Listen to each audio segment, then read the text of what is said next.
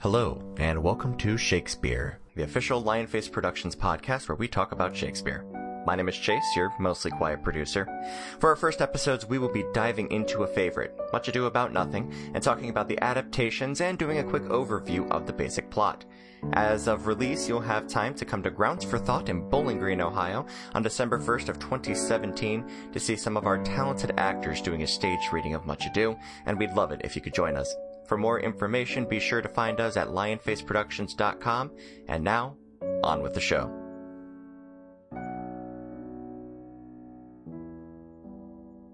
favorite, one of my favorite Shakespeare's. I think it used to be my favorite Shakespeare until I became so inundated with it. It's one of my favorite comedies for sure. Um, it ranks up there with me for me with uh, with Tempest and Midsummer. You know, Midsummer being well, both of Tempest and Midsummermances.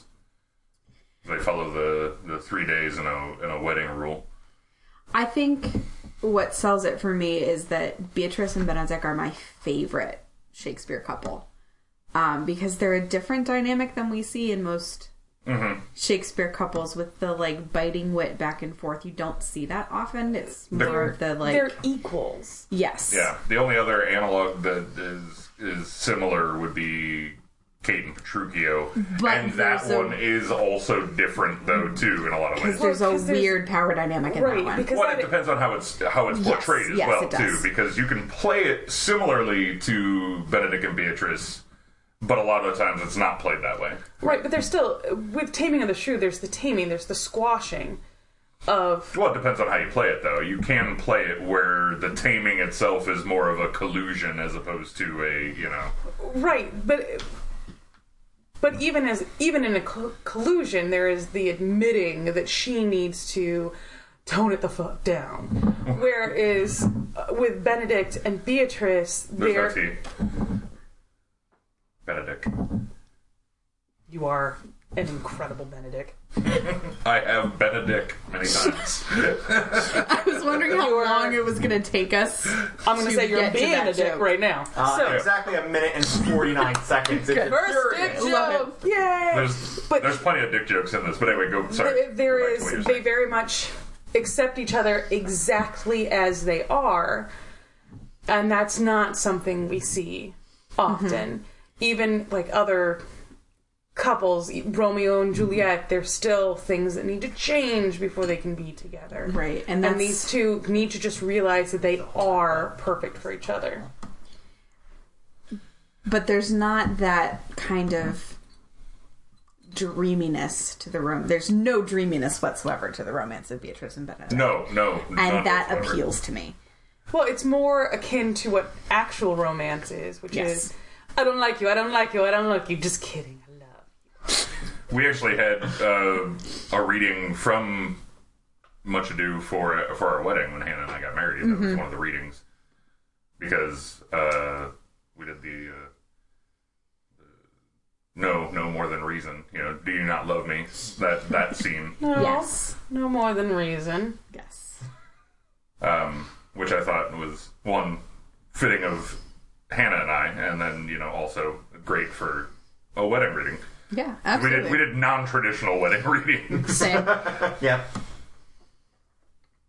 All of ours are pretty traditional. That's okay. I wasn't there. I don't even know that you were born when I got married. Chase was definitely alive. He was I- I alive, but he was. and I were not dating yet. It's true. So I might Don't- as well. well- not. I, I was when I wasn't Bryn's little at that point, so I might as well not have existed. I yeah, don't we even- weren't. I don't we didn't even know each other That's true. when Beth got married. That's a fact. It's true. It's true. I was in Mm-hmm. Beth's wedding. That that is also true. These all of these things are truths. But you were there, I was there. and that's what's important. And it did happen. Your wedding was actually my first legal alcohol consumption. Whoa. It was not Lee Jan- Yanrix. There's so much video of her drinking. Yeah. Either way. Back to much Kids, ado. don't drink alcohol before you're legal to do so. I say that because I know children will be listening. But we, however, will be drinking all night while we do this. So I guess we will talk about the fact that this is Lionface Productions podcast with myself, Ryan Halfhill.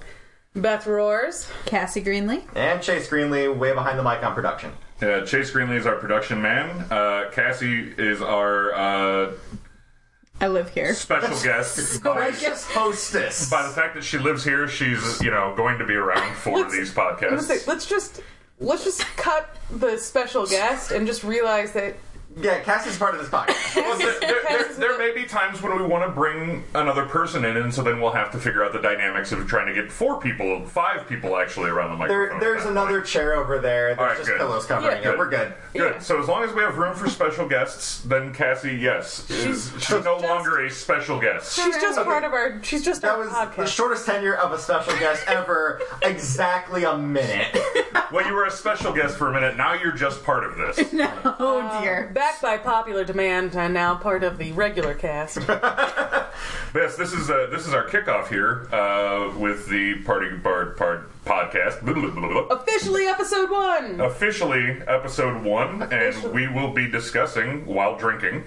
Uh, much ado about nothing. And in fact, you won the uh, beer theme of the week. I did. I won this week's beer theme by bringing uh, "Romantic Chemistry" by Dogfish Head uh, as my uh, my beer choice for this evening. I'm still really proud of last month's for me, where I brought the Hundred Years' War of beer with English and French beer.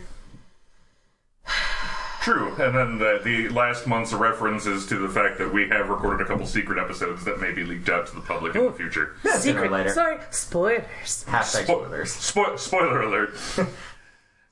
Technically not the first time we've done this. Hashtag blessed. Hashtag, hashtag last. That's Grolsch 1. I broke Beth. Grolsch Yep. 2. Now for Grolsch 3. Yeah, I gotta drink more if you're gonna talk like that. It's at work all day, It everybody's is always blessed. fun. I was off watched today, so a lot I of- was there with my uh, Netflix original anime. Nice. nice. It's not originally on Netflix. No, some of it is. Uh. they have their own original series of a few of them. Uh, Glitter Force, Doki Doki, or whatever it's called. Hmm. It's very sparkly. I don't- My son's watched a Barbie movie on Netflix today while I sat on the couch and watched Korean dramas on my phone because I don't feel like watching a Barbie movie, but they sure like it. I don't think I've ever watched a Barbie movie thing. It's all about game coding, so they're super into it. Nice. Fair enough. From Barbie to Much Ado. Much you don't. Much you don't. All right, that's two. Uh, I have told Laura Crawford that I will get up to a minimum of five much don'ts today. I'm not counting that one. No, I'm it, not it Uh, was just either. in reference. That's like to- saying I'm playing a meow game. It doesn't count as one of the meows. It's fair. So let's talk about this play me out. Okay. Oh. so we were already talking a little bit about the uh, our love couple, a love couple, our, love, interests Yes. in this, and there are. I'm gonna say three Yeah, gonna it say three. depends on because you've got Hero and Claudio, yeah, and then you've got Benedict and Beatrice. and Beatrice, but you also have Beatrice and the Prince, and although Yes. not a long term I cut or that plot. seriously involved, okay, but that is your choice as a director. But it still is a relationship that should be talked about because here is a man who wants love, found someone who he feels he could Mm-hmm. love, but she's like, You are too costly to wear every day. See, and I don't consider that even a romance at all. The romance with the prince is initially there's a subplot of uh, Leonardo thinking that the prince is going to go for hero. Well, and that comes into the duplicity within the play. But that's that's that's a, a separate subplot where Leonardo actually thinks that the prince is interested in Hero, and that I I wiped out completely. I do- actually do not believe that there is any way that the prince is actually interested in Beatrice. No? No, not even a little bit. I think he's playing along. He's from the get go. He's pretty serious about Benedict and Beatrice. I, I think that there are I think there are moments. there are ways to play it because I have seen it played both ways. I've seen it played where he's just playing along, and then I've seen it done really effectively. I think in the David Tennant, Catherine Tate, Much Ado. I think that's the one um, where you can tell when he goes when he says to Beatrice, "Will you have me, my lady?" and she gives her, you know, you are too costly, and he did a really good, like, kind of, oh well, that sucks. Well, and that's that's fair. And you so know, there's like, it- you it is can open play to it, interpretation. yeah, absolutely. And I thought I was going to be bringing this up way later in the podcast, but there's actually a v- web series modernization of Much Ado that was done by a bunch of high school kids in New Zealand. Oh yeah. Um, it's called Oh. it's called Nothing Much to Do, and they actually did a really good job with it. we'll have to um, check that out at some point. Absolutely. And their Don Pedro was just a kid named Pedro who was like the king of the school was how they, they played it off. And that very much was a one sided interest in Beatrice and he kind of stepped aside for uh, for Ben to, to come in. But yeah, that I'll talk about that more later probably. It is a YouTube series. It is a YouTube series, it's all on YouTube. and it is now saved. I will be Yeah. watching that. Yeah, definitely. Um, we can. I mean, we can talk about adaptations that are out there right now. I mean, And, and you know, there there are a lot. I think that we'll get to the adaptations a little later. Um, let's talk. I wanted to start with focusing on the themes, and the theme we started with was love It's love. and how these couples interact towards each other. Because I think Hero and Claudio have that very traditional. oh, they have the the the moon-eyed. You know, Can't function. yeah, the But- the Twitter. They're Twitter pated. Yeah, and it's that fragile love. very fragile because they don't even arrange it for themselves. Like it requires, and I think that's a really interesting parallel is that Claudio can't go and talk to Hero himself. It has to be this whole thing with Don Pedro Yeah, Ask pretending her to if be she likes me. Claudio. Ask her if she likes me. Well, it's yeah, it's so very middle school. You know, it's the- Yeah. the passing her the note that says check yes or no. But what's funny to me about that and the parallel that I think is so interesting is you have Hero and Claudio can't get together on their own, but neither can Beatrice and Benedict. Mm-hmm. They also have to have the workaround from the group of friends, but with very different results because the couples start from very different places. Oh yeah, Right. incredibly. where we have the earnest the earnestness of Claudio and Hero in their love. We also have then the um, denial of the attraction between Benedict and Mm-hmm. and and Beatrice.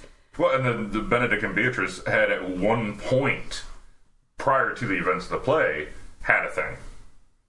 Depending on how you That's play. referred. It's referred to in the They- text. They've at least had a tongue battle. Well, that's one way to say it, Beth. Honey, that's how I'm referring to it from now on. Oh. I just- Tongue battle. Wa- a war of battle. I'm words. coming in. Oh god, the married couple just got super gross. that was actually a Need an stranger. adult. That was a Stranger Things reference. That, that- that isn't a Stranger Things reference. That's a Stranger Things after show reference. Oh, I haven't watched the second season, so Okay. Okay, we'll just say there's some kisses. ew. I know. Is this um, a kissing book?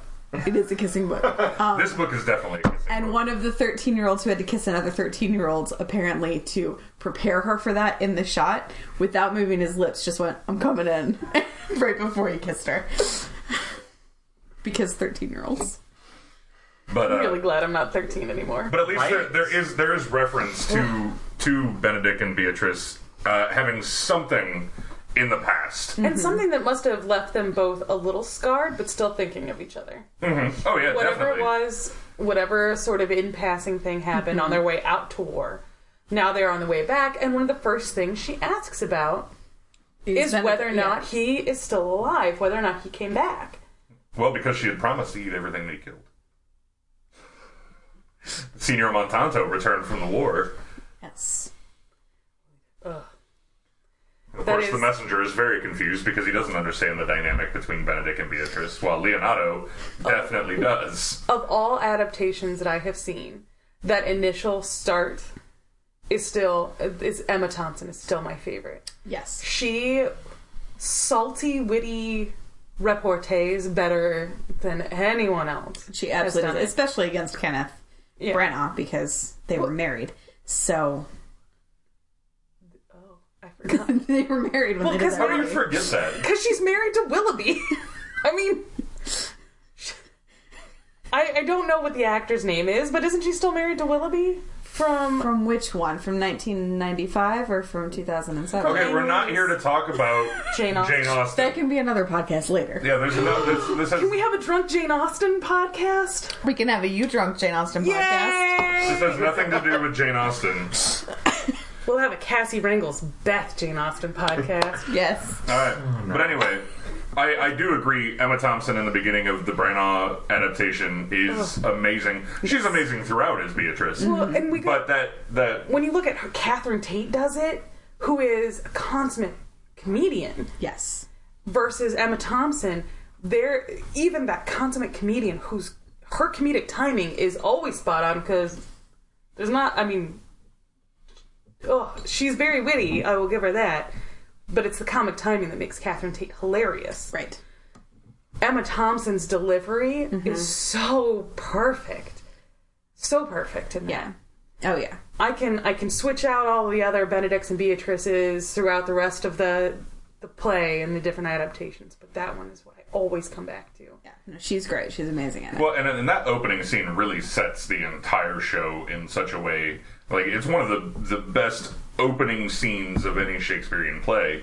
Is the introduction of the characters that you get largely through Beatrice and first her her dialogue with the messenger with Leonardo's occasional interjections and then when Benedict does arrive and that and that interaction there's just it sets the entire play.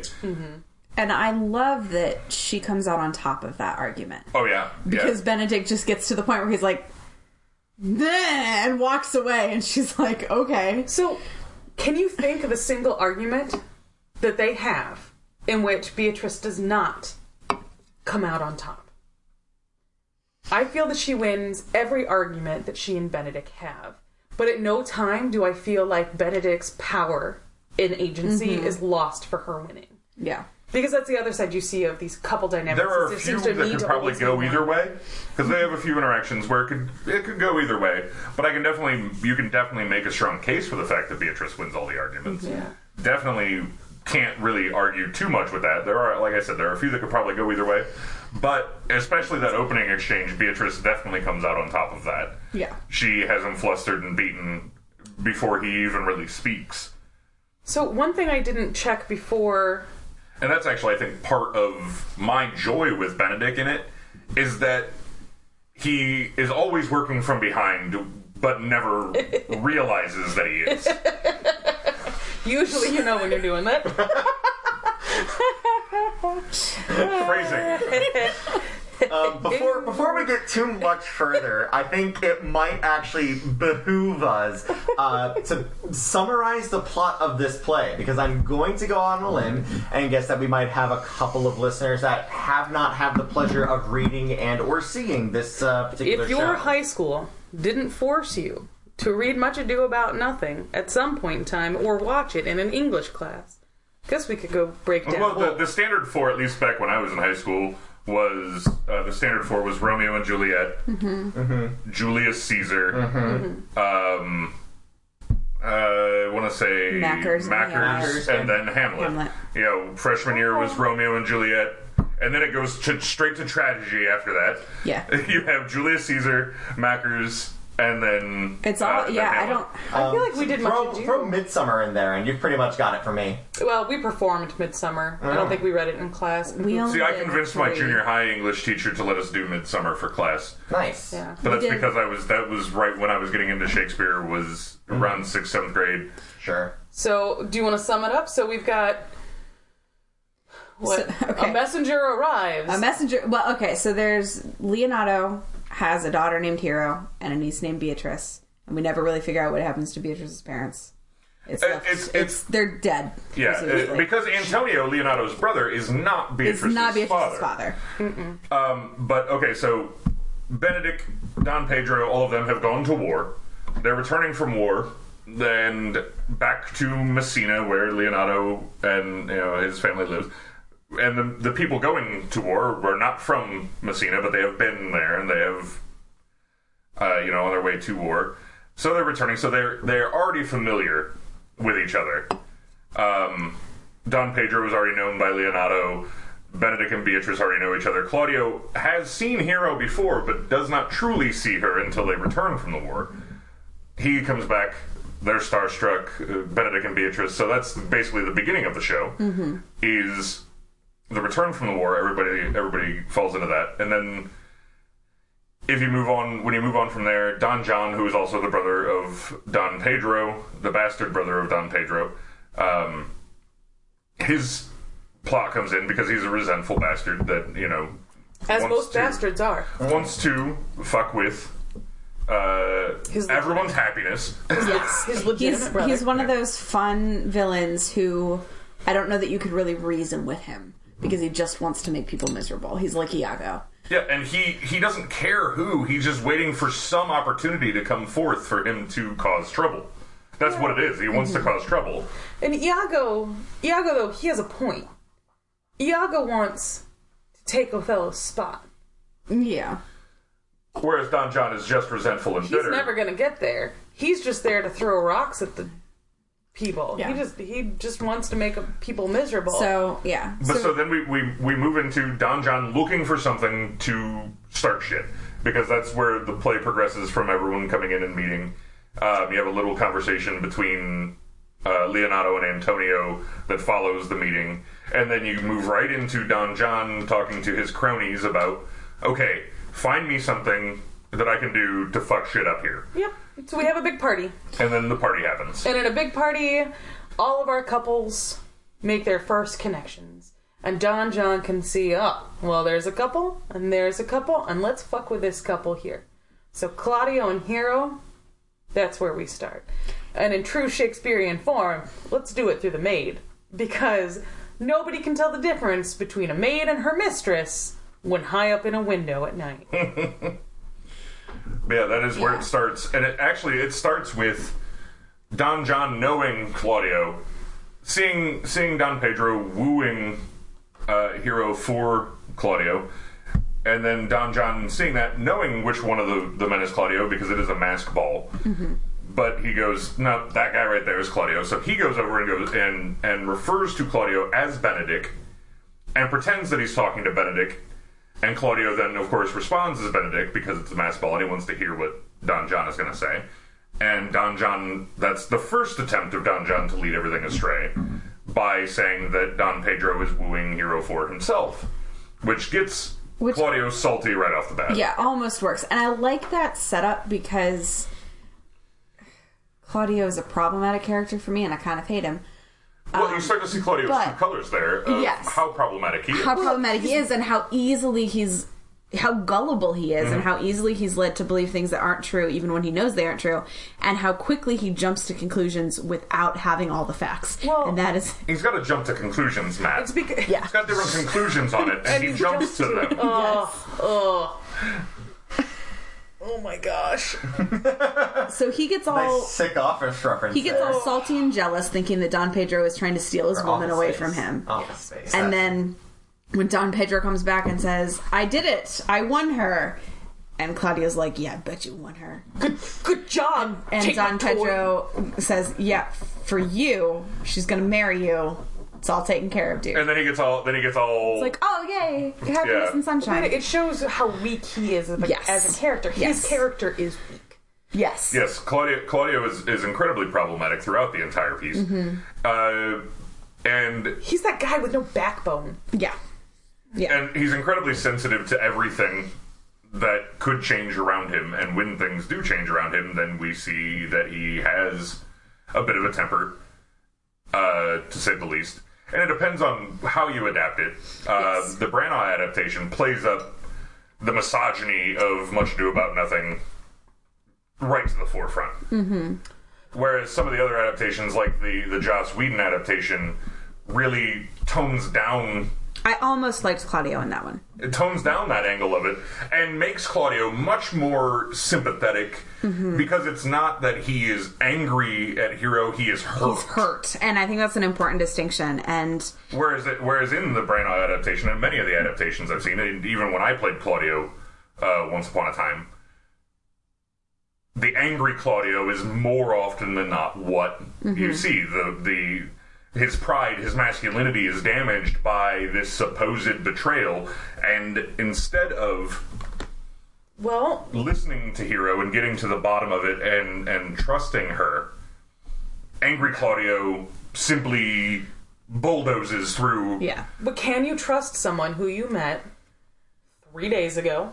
Well, I think that's definitely part of the part of the problem. That's a week at this point. Yeah. A week at this point. Still, five, seven days is not enough time to know someone to To know trust somebody, Them. especially when you didn't even Talk take, to them. like be the one to talk to them. But No, so yeah, anyway, you passed her a note in, in math class. So But this is indicative of gender relations at the time that Shakespeare is writing this, which is 15, eh, late 1550s, late 1550s. but it's it's a but, Either way, it's But to go against what you're saying there with the gender relations, he in the same play Mm-hmm. writes a a gender relation that is you know simply perfect. And that is the crux of the play, though. The crux of the play is not Hero and Claudio. The crux of the play is is Beatrice and Benedict, and that's that is what he is turning on its head. Because when we Yeah. look at authors, what are you doing? What's your theme? The theme, the of the of the entire play is that these two individuals are different, and they see each other for who they are, and they love each other for who they are.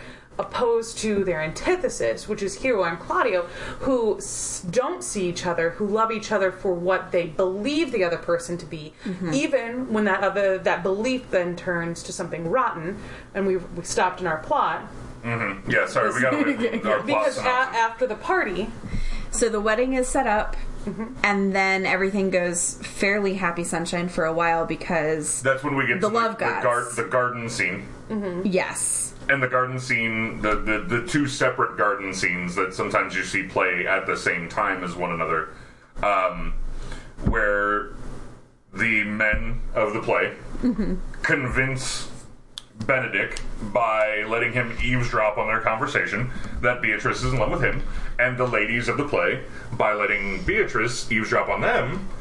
Convince Beatrice that Benedict is in love with her. and I love I love watching that scene play out because it's written so that certain members of the party trying to do this convincing are horrible actors and take it you know way too far. But Beatrice and Benedict I think want to hear this and want to believe it. They, and they so- want to believe it, and I, I so much totally, fun, though, I as totally. an It's it actor. is Oh, yeah. the best scene. Yeah. Uh, those two scenes together. I mean, it is two separate scenes, but that whole scene itself, that whole setting there, is the best in the show. Yeah, it's it's some of the funniest stuff I think Shakespeare wrote. Um, and just the immediate turnaround of she loves me, why of course I love her too. And and the same thing on her end. Um, and I love the for we are the only love gods. Mm-hmm. And they just concoct this whole plot. yeah. Well, he, he even starts Benedict even starts the beginning of his half of the garden scene by with a with a de- further denunciation of love and marriage and everything like that, and then literally over the span of one scene When I ends I, with guess uh, I did not think I would live so long. yeah, when I said I would die a bachelor, I did not think I would live till I, I should didn't be think I married. would still be alive. yeah, And so he justifies everything. he that finds a he's- way to justify I love everything that literally 10, 5, 10 pages ago he had denounced wholeheartedly. Yeah. And so then we have we have that happen. We fast forward a few days to the night before the wedding, um, where Don John puts his plot in action to have Horatio at uh, Ursula or at Hero's window with Margaret. Um, somehow conven- con- conveniently, Hero is not in her own room that night. Well, it would have been common for people to sleep like co sleeping was very But her her common her uh her common bedfellow is also conveniently not with her in Beatrice. Right. "Ah, Shakespeare. How could you? And so Don John has Claudio and the prince, but not Benedict. That's important. Claudio and the prince down in the garden to watch from the window, and he goes, "Hey, look, I don't want to be the one to tell you this because I hate to be the bearer of bad news, but Hero's been cheating on you, and I can prove it." And because Claudio is easily suggestible, he sees a silhouette in a window and goes, And here's here's a male voice calling that woman Hero. Hero. Yep. and then that's all he needs. And then he does the worst thing I can think of. Which is instead of talking to her and asking about it, he waits until she is gathered and brought before him at the wedding In front of in all front of of her kin and everybody to and then denounce he her publicly. shits on everything. loved ones. Yep. Throws her down. he's like a he's like a puppy that you brought home and you're like here's your new toy you walk out of the room and the puppy is literally shit on everything Are you talking about your dog? no no i'm just talking about dogs in general it's like that you know that first thing it's like it's claudio is the puppy of Yep. Yeah. So Hero His- faints from the, shock. first time he has to stand up for his love. Nope. Nope. Breaks it. And sh- Hero faints. He storms out with Don Pedro and Don John. And then Leonardo makes me angry because Leonardo also immediately believes that his daughter has done Think- this. okay, let's roll back a little bit here. Let's say it's your mom or dad. Yeah. And let's say somebody comes up and in front of them is like, "Oh my gosh, Cassie, I saw you," and just uh, Gu- guy and clan. This is all fictitious. I never saw this. It didn't happen. Oh my gosh, Cassie, I saw you publicly getting naughty on the hood of a car while smoking cigarettes and drinking Cuban rum without paying the embargo tax. I like to think that my parents would trust me enough that they go, that doesn't But sound it- anything like my okay, daughter. Okay. But let's say they do it in the middle of church. Where the entire congregation knows everything about them. Is their first response, How dare you attack my daughter? Which hopefully it is. I hope so. And I know your mom well enough to know, Wendy, I understand that uh, actually your response would be, How dare you attack my daughter? Um, or is their first thought, How could she do that? So, in in a in a time period in which women's entire worth is based on their virtue right. and their reputation, what is the first thought? y- How could you belie my daughter? Or is your first thought, oh no, her reputation? How could you have done anything that would, in any way, hurt your reputation? well But- and this is this is my interjection where that goes for Leonardo, and not that I agree with Leonardo, and, and Leonardo's response bothers me, and actually, for the stage reading that we're doing, I have cut it in a couple different ways to lessen the way Leonardo's res- the harshness of Leonardo's response, um, because I don't like it. But um, for Leonardo, who was hoping that his daughter would marry the prince. She is still supposed to be marrying a count, Yep. and And one of the prince's best friends. and a and a boon companion to the prince, who will be high in the court and everything like that. And so, not that it justifies Leonardo's response, but it does explain Leonardo's response. Yeah. I do understand why he responds the way he does. It still pisses me off. Oh no, I, it I, should. It I totally agree with you. Yeah. As it a- should piss you off, but it it is it is a response that makes sense. It is it is overboard. Yeah. It is overboard, and it is it is wrong that a parent would their first response would be to immediately believe the terrible thing that's being said about their child without talking to their child about it. But he turns his opinion pretty quickly. He does. And what I really appreciate about this scene is that and up he to may, this Mm-hmm. he may be the MacGuffin for her explanation.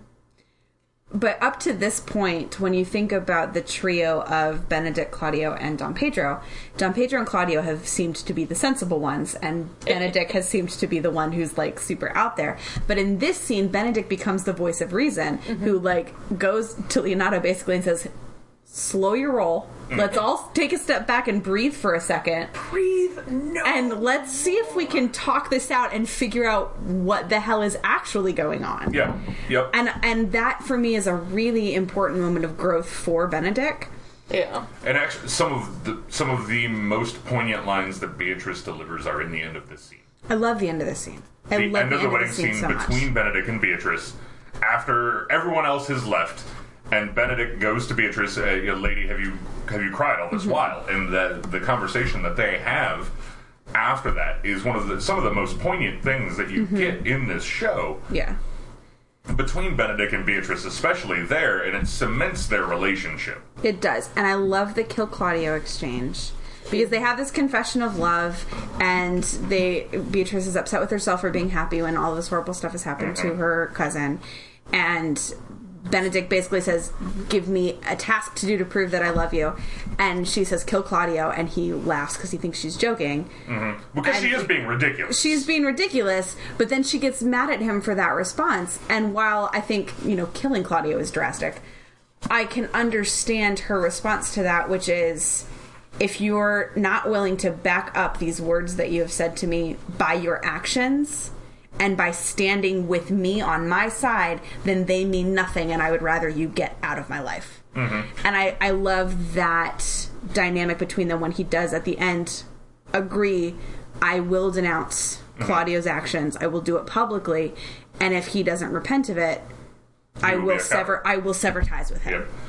Yeah, I, I, I am engaged. I, I am thus engaged. I will challenge Claudio, and if he does not accept my challenge, I will call him a coward and, and you know everything like that. And it's it's the best way for Benedict to respond for one, Mm-hmm. because he doesn't want to kill his friend. He wants to talk to his friend and figure out And figure out what's why going on. His friend is so stupid. And so I think it becomes interesting that, that Benedict is being the voice of reason on many sides Yeah. in this with He's you know, trying to be Don reasonable Pedro with and he's Don- trying to be yeah. reasonable with Beatrice as well by saying let's not go all the way to Don't be murder. hasty. Yeah. Let's talk this out. and it changes these two characters that we've gotten in the beginning with Benedict and Beatrice. Of they You're were at the almost tea again. you were such a Benedict. Um, It changes the characters. it of- changes the characters from this absurdity because they're absurd in the beginning. Mm-hmm. They are. They're just like hate, hate, hate, hate, hate, bicker, bicker, bicker, bicker, bicker. We're so clever. To all of a sudden being reasonable, accountable, grown ups. Yes. When no one else is being a grown up. Yes. Not that the Kill Claudio is really super Well, and the- grown up, but, But all of in- a sudden we see them ground themselves. And the thing Yes. that we haven't talked about, actually, which goes back into this, that uh, the first Dogberry scene occurs prior to the wedding. Dogberry's the idiot of this play, and He's 'cause the we fool. have we haven't dropped his name yet. But the first, I'm sorry. I'm sorry. We have to stop for a second. Cassie, did you just call the fool of a Shakespeare play the idiot? I do I'm not sorry. like Dogberry. I don't Dogberry like him. is the That's is fine, one of the and you best parts cannot of this play. like Dogberry. Um, I'm sorry, we will both disagree with you. That's fine. You can disagree with me. I don't. Where I'm going to disagree with Don't you like him. is that the best part of every Shakespeare play is the fool, and I do still have in my head. Not only did I write a short play about the fools meeting, but there is a longer play, nigh maybe even a novel someday about the background game of the fools. They are the most interesting part, and Dogberry is wonderful. Take it back. Take it back. No. Okay, can I can I can I put at least a common ground here? Dipping back into um, the adaptations, uh, Nathan Fillion. Nathan Fillion did sell me on Dogberry. I Nathan will. Fillion, Nathan yeah. Fillion is, is wonderful as Dogberry, and Michael Keaton was delightful in the I'm Brown so, Owl. okay, I Michael Keaton I do bothers have me. to say that I didn't really like Michael Keaton's. Then you're right. I think I- that may be. I think that may be where my main dislike of Yeah. Dogberry stems I from. think, is uh, I didn't Michael, like Michael Keaton, Keaton. was phenomenal as Dogberry. Right, but he plays he plays it as such a drunkard. He's not drunk though. I know, but but he plays it as a drunkard. He, he plays He the, is- li- the way the lines are written. The lines are written in that idiotic fashion. But he's swaying and falling. You called him an idiot too. Are you gonna? No, Like, the lines are written in an idiotic fashion. Did you call me an idiot? Let the record state Oh, that I were writ down an ass. Oh, that I wrote down an ass. that I Um, No, Nathan Fillion did sell me on the character, But the, fir- the the plot has been discovered by someone who nobody takes seriously. who nobody and takes I do like seriously that. before now, but they don't bother to go tell anyone about it before the wedding. They try to. yeah, they tried. He to, tries to go to Leonardo. He's like, "Hey, I got this guy in my and he's got a story. you station, and should he's go got a over story." here. And Leonardo, because Dogberry is so ridiculous so often, is like, "Hey, um, I'm in the middle of something really important. Yeah, I Can you got talk this to me about this wedding, later?" yeah. Let, let's do this. We'll do this tomorrow. All right, if you But say yeah, so. he he he could have made Leonardo aware. Le- Leonardo Mm-hmm. could have been aware of the plot ahead of time, and the audience gets to see that. And then, but then we get to get more fun Dogberry scenes after Yes. that, where they do the questioning of Conrad and Baraccio and things like that. But so basically, we have the wedding. Everyone's upset. Um, to put it bluntly Mildly. and, and mildly, everyone's mad, That's and no two one acts, is okay. by the way. Summed up, two acts right there. Everybody's mad. And then And actually, this is we're through. We're the the wedding doesn't happen until Act Four. yeah. Oh, I thought it was Act Three. Uh, hmm. the wedding is the beginning it's of Act four, because then the priest comes up Friar with Francis. what I like to call the Romeo and Juliet plot because he's like, "We'll tell them hero's dead." And I read that the first time and went, "Oh, good," because this has never gone horribly wrong before. Well, and- but, But it hadn't. but it But actually it hadn't yet. No, I know but it a- actually goes right in this. it goes right in this one. Yes, Actually, I've got to and go. and and Friar Francis, the most boring boring that ever boringed. yes. Friar Francis is boring. I'm sorry. When I played Friar Francis, I made it very entertaining. I patted my belly the whole time. Friar Francis's words are boring, but you need them because Friar Francis is also the exposition. Die today to live. Happy tomorrow. So happy tomorrow. So he says, "We're going to tell them hero's dead. We're going to tell them that she And this is died." going to make Claudio Realize that he was an asshole. Well, no. It's act- first the the most important thing is not not that it is going to automatically make Claudio realize he was an asshole. It's going to automatically soften Claudio to hero because he was an asshole. Yeah. What you do was written before Romeo and Juliet. yeah, but So I this didn't is the encounter fir- them in that order. but this is the first time Shakespeare uses the let's pretend you're dead plot. He will continue to use it because it happens in this and it happens in Winter's Tale. kind of. Well, she's a statue, but We're going to get to that one someday. Well, yeah, we- we'll definitely we'll be covering Winter's Tale at some point. I love Winter's Tale, but it Me is too, but it's ridiculous. Um, it is a cacophony But- of dumbness. Friar Francis comes in with with exposition slash plot moving forward Mm-hmm. and says, "Okay, we're gonna do this, and it will soften Claudio's feelings because he was an asshole." And then he's going to agree, to, sight unseen, to marry your cousin. yes. And then because then Leonardo, who has been convinced now because of Hero and uh, her reaction. And it's the only time that Hero really gets to show any kind of fire at all is when she's firing back at the At her dad. accusation. Yeah. it's the only time she shows any kind of character. Sadly, She is two dimensional. fairly, she is. except for in, except for post fainting, when she is, you know, seriously, this Standing up didn't for herself. happen. When she finally stands up for herself and tells her dad, like, no, I. I didn't fuck that dude. What the fuck, man? I didn't fuck that dude. and and so he he listens to her, which is a big deal as well. Yeah. Um, and then Don John starts to realize, oh shit's going against me now, so he flees. Conrad and Baraccio finally their story is told to the sexton, who they finally bring it to. Uh, and this is actually finally where Leonardo actually believes. is Well, and it's after- not Dogberry because Dogberry brings the sexton, doesn't he? Dogberry goes. They get the sexton. They get Dogberry, Vergis, and the sexton, and the watchman, and Conrad and Baraccio, and finally the whole story is written down. And then Dogberry goes to Leonardo with the sexton. Hmm. Isn't there something like, "Your words are too clever for me"? Yes, Ugh. but Dogberry runs into. Uh, on his way, he runs into Don Pedro and Claudio. And he, and they. This is after Benedict has gone and challenged Claudio. Which I adore. I that love scene. that scene. That I scene love is it. so because they're all joking and joshing and making fun of him for being in love, and You- he's you like, have belied and murdered. and he's like, "N- no, guys, I'm done joking. I'm done Yeah. playing around. You're in the wrong. I challenge you. killed that woman. You- yeah, you- killed you that killed her. poor woman. And she did nothing wrong. You were wrong. So okay, There's one. There's How one weird is adaptation where he it, like though? slaps Claudio, and it's amazing.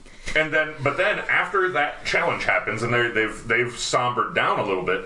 Then Dogberry shows up with the sexton, and then and Baraccio, and Baraccio tells Don Pedro and Claudio, about the lie. Mm-hmm. And they both shit their drawers. And then they find out that Don John has fled. So they Yeah. find out that Don John was obviously in on it. Yeah, Don and they John's like, shit their "Ooh, she's dead.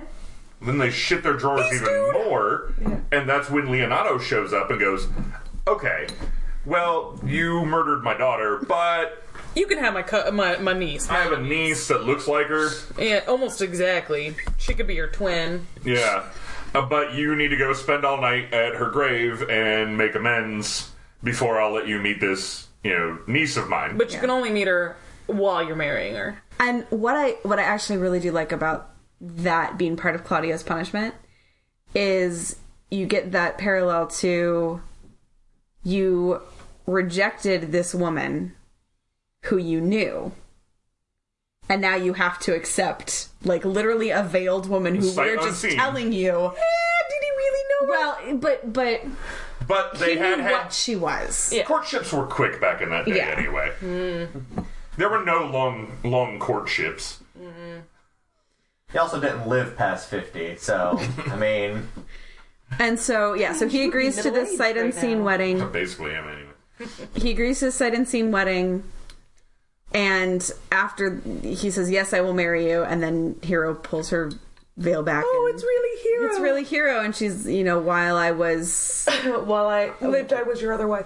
yeah and I, I While i died but while my Shame lived. shame lived or something like that and and that's to me the most just irritating thing that she Yeah, she's Mary's like, in the train. ah, when I was alive, still, I you thought I was terrible, but then I died, and I'm all good now, right? And then we get the reconciliation of you know Benedict and Beatrice, and everyone the, their love is thrown out into the open, and then they both deny it Uh, and it's great and then then the goofiest ending ever. With the letters, Well, no, no, the goofiest ending being. Okay, well, let's go get married. And Benedict's like, yeah, but first we're gonna do some dancing. goofiest ending ever. yes Uh, it's the John Hughes ending. Yeah, but that doesn't make it good. Oh, When it's- forget about and it. Th- then I misunderstood what John Hughes movies were. Well, I and then don't this- think the John Hughes movies are necessarily good. And I think the very end of this kind of supports the idea that the Duke may have, Don Pedro of the Prince may have had actual feelings for Beatrice because, Well, his response. well, because it's, uh, there's something about, you know, you look sad, get thee a wife, is Benedict's final. Yeah. Yeah. Get the wife. But yeah, so now we've we've covered the plot. So basically, to to the super spe- the super speedy sum up of the plot is: dudes return from war, meet ladies. There's a party. Don John fucks with everything. Yep. Uh, Everything Cri- goes south quick. fool learns about the fucking with. No one wants to listen to him because he's the fool. Everything goes south at the wedding. Lots of mad. so much. Magically, everyone's okay again. Then more dancing. And the dancing. Then we dance, yes. And now we dance. Do, do, do, strike do, up do, do. strike up pipers or, or whatnot. Now, October. But yeah, so that is the the plot of Much Ado About Nothing in the fastest way possible. So my only like, But this well, this actually is not a romance because it takes place over the course of more than three it's- days. Yeah. Well, it's it's not the typical structure. I'll give you that. Um, my so my big problem with the plot right now, as I sit here, is so let's say you break up with a woman while you're staying at her dad's house. Do you stick around for a couple of days, or do you maybe leave after you've broken up with her? Specifically, if you broke up with her loudly in front of everybody.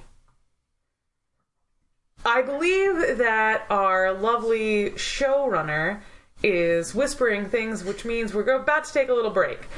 Well, So- I- actually, instead of taking a break, we are actually probably going to just call it right here for this Okay. episode. Okay. Um, and then we can take a break, and then we will we will reconvene and continue talking about much ado. Have in we the really next been episode. talking for 90 minutes? It, we've been talking for it, it has been a, it's almost fifty. It's almost. Yeah, we're, Oh. we're, we're close on 50 minutes, which is about the length we're shooting for for an episode, 45 to 50 minutes, you know, less than an hour. Wow. Um, so we will, we will now that we have actually had some pretty great discre- discussion about the plot and some of the Themes and the themes adaptations. and, and, and adaptations. We will delve further into the text, I think, when we come back together. Yeah, there's So there's a lot um, of great stuff in We'll, this play. we'll go ahead and sign off for now. So uh, I'm Ryan Halfhill. I'm Beth Roars. Cassie Greenley. and I'm Chase Greenley. Thank you for listening to episode one.